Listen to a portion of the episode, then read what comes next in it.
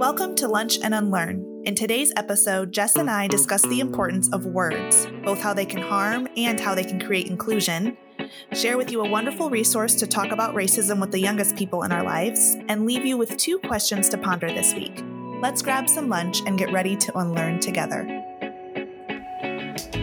In the midst of a pandemic, a black revolution and a white awakening are happening. Diversity, equity, and inclusion educators Bryana Clover and Dr. Jessica Petty create brave spaces for candid conversations on race equity, focusing specifically on its intersection with ableism, sexism, sexual orientation, and gender identity, all from the unique perspective of a black woman and a white woman. I'm Bryana Clover. And I'm Dr. Jessica Petty. In today's episode, we want to share with you our personal observations as we continue to look more critically at the world around us, with the intention of removing our own blinders so that we can see how racism and the many other isms manifest itself in our everyday world through language.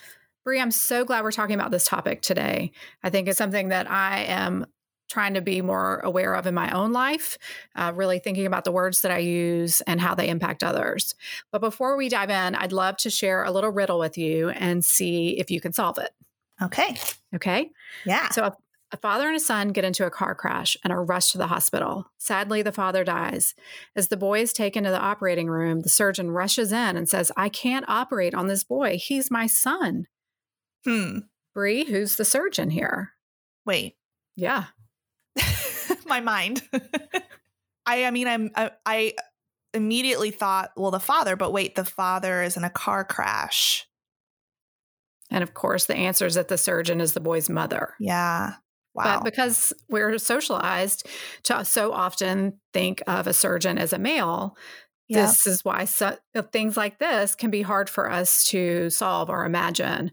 And so, this is an example of gender bias subconsciously we can't imagine the surgeon as a woman. Now, we do see that younger people tend to solve this a little more easily because they're they've grown up in a world with a larger focus on gender equality. But it's a great example of how we all carry bias within us. It's our subconscious prejudice mm-hmm. that tells us this is, you know, this type of job is this type of person and it affects the words that we use. So even though I didn't say to you, you know, male or female surgeon, that implicit bias that we all carry, it it feeds us that information. So despite our best efforts, sometimes our word choices can send the wrong message. And that's why using inclusive language is uh, so vital to understand how we impact others. That's right, Jess. That's a really good example. And I feel like I've heard that before, but even hearing it a second time, I had to stop and think for a second. Inclusive language does not reflect discriminatory or stereotypical views, and it doesn't define people by one characteristic or assign them to a group if it isn't relevant to the context. And I can think of another example. It can be offensive to call out a person's gender, race, ethnicity, or other characteristic when it's not relevant to the story. For example, saying a female scientist or an African American doctor.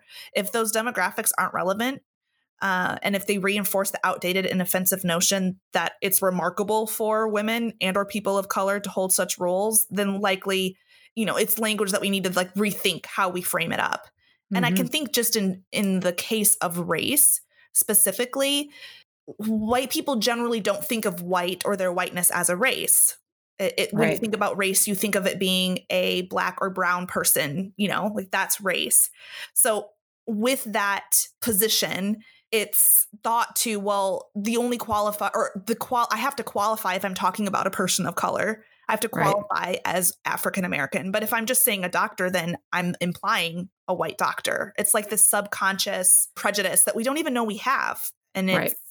it's because we're socialized into that. And so I just think that's really, really interesting when we think of, you know, white as being so normalized, maybe asking ourselves, okay, is this important for me to call this out in the context or is it just my implicit bias at play here?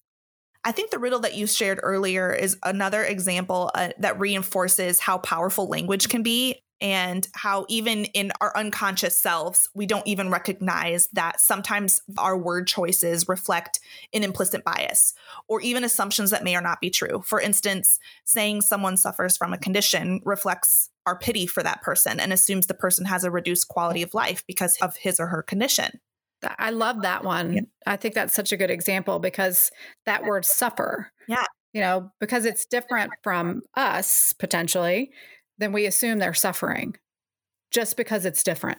Yes. And I think that shows that, that using that word can be so disrespectful to their life experience. Exactly. So let's run through some examples. Jess, I'm going to say a phrase and I'd love for you to make it more inclusive.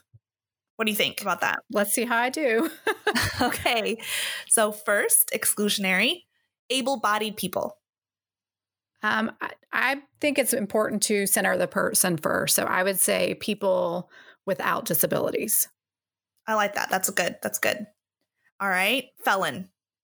Mm, don't like that one. Someone with a felony. They're a person first. They are not just a felon. You That's a great point. Don't label that way. Yes. How easily, gosh, some of these I'm like, ooh, yeah, never thought about that. Uh, drug addict. Someone with a drug addiction. It kind of connects to that felon too. They're not a drug addict. It right. is. Yes, that's good. Um, insane asylum. Mm. I would prefer a mental health hospital. Good. Schizophrenic. Uh, this goes similar to the example with the drug addict. You want to center the person first. So, a person living with schizophrenia. No, that's good. Uh, let's try one more wheelchair bound or confined to a wheelchair. Uses a wheelchair might be a better way to put it. Yeah, I like that too. Confined, it just has a negative connotation to it. Exactly. But using a wheelchair, I mean, maybe they they are totally fine using a wheelchair that person. So to to go back to the earlier comment around suffering, um, we have to be very careful that we don't assume that we know that having a wheelchair is a bad thing. So just they use a wheelchair. Yeah, and it kind of goes back to when I was talking earlier about our positionality and us assuming because we are able bodied that we just assume able bodied is normal.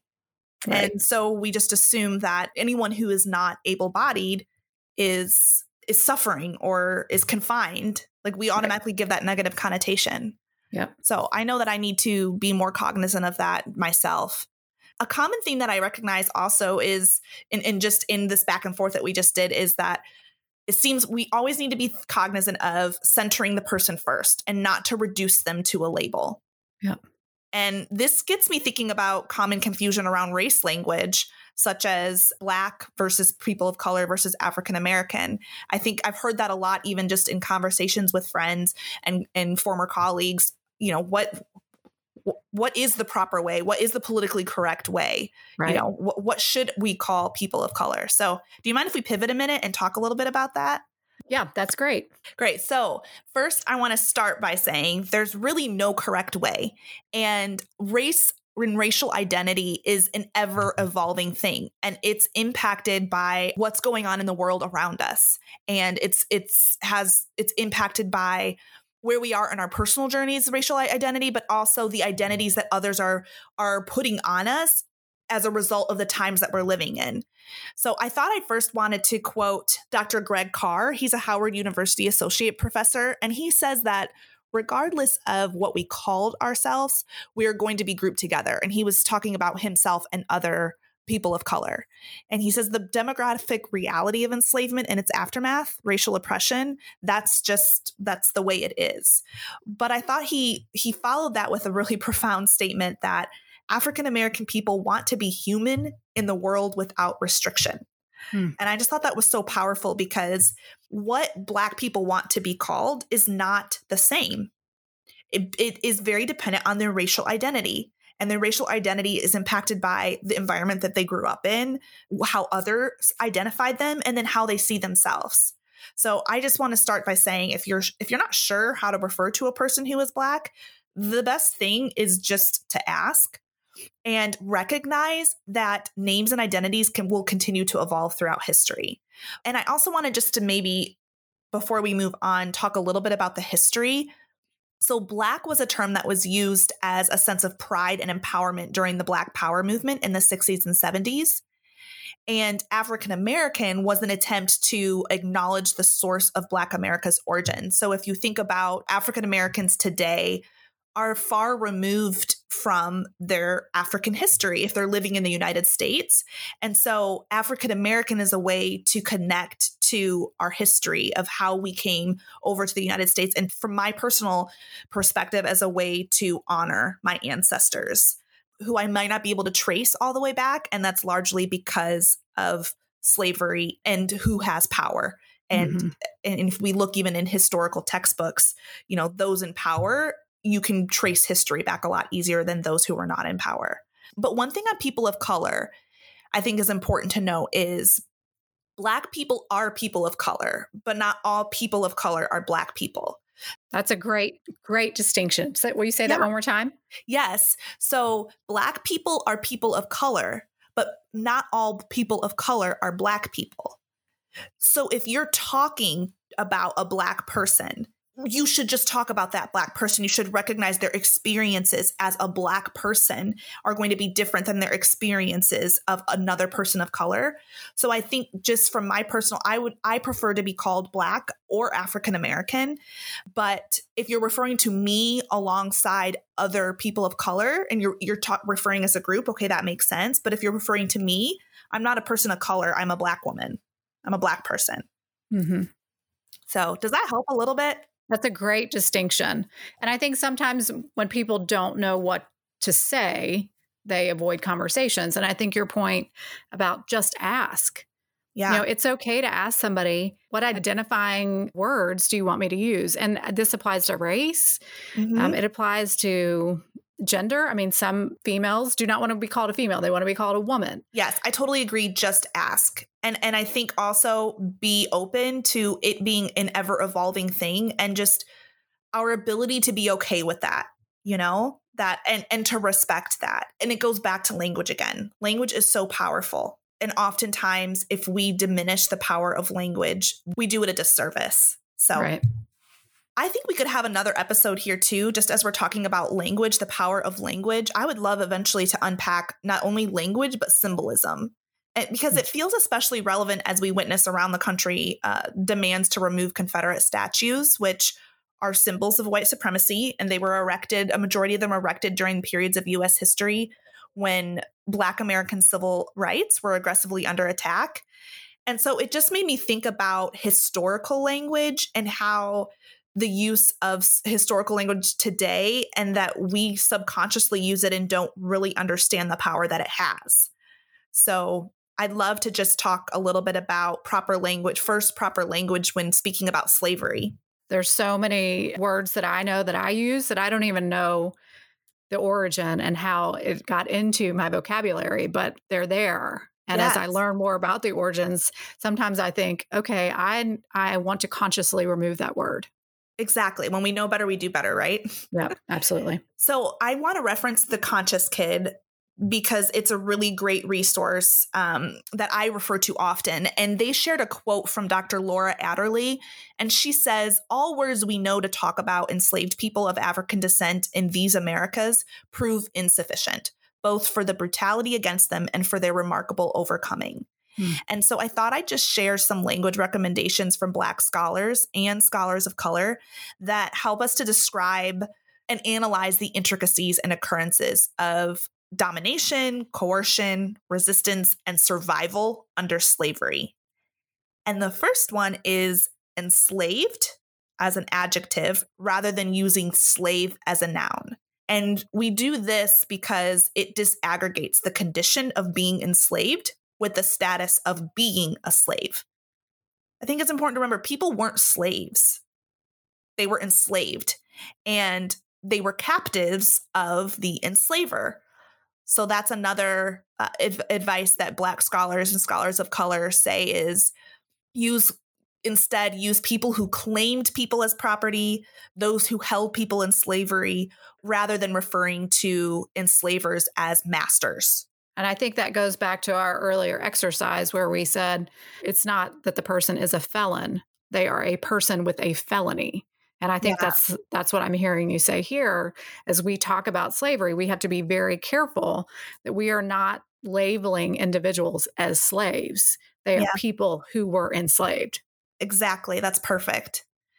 Another one too is um, rather than using stolen labor, using stolen labor, knowledge, and skills. And I think this one is so important because I think even when we think back in our textbooks and what we're taught, the first introduction to African Americans is that they were enslaved. Mm-hmm. And we often forget that it wasn't just stolen labor. We kidnapped well developed cultural communities and they had knowledge, they had skills that they learned from their ancestors. And I like here to use the American agricultural example because we know that that's stolen labor, right? They worked in cotton fields and tobacco fields. And we often forget that some of the most cherished sustainable farming practices that we have today have roots in African wisdom.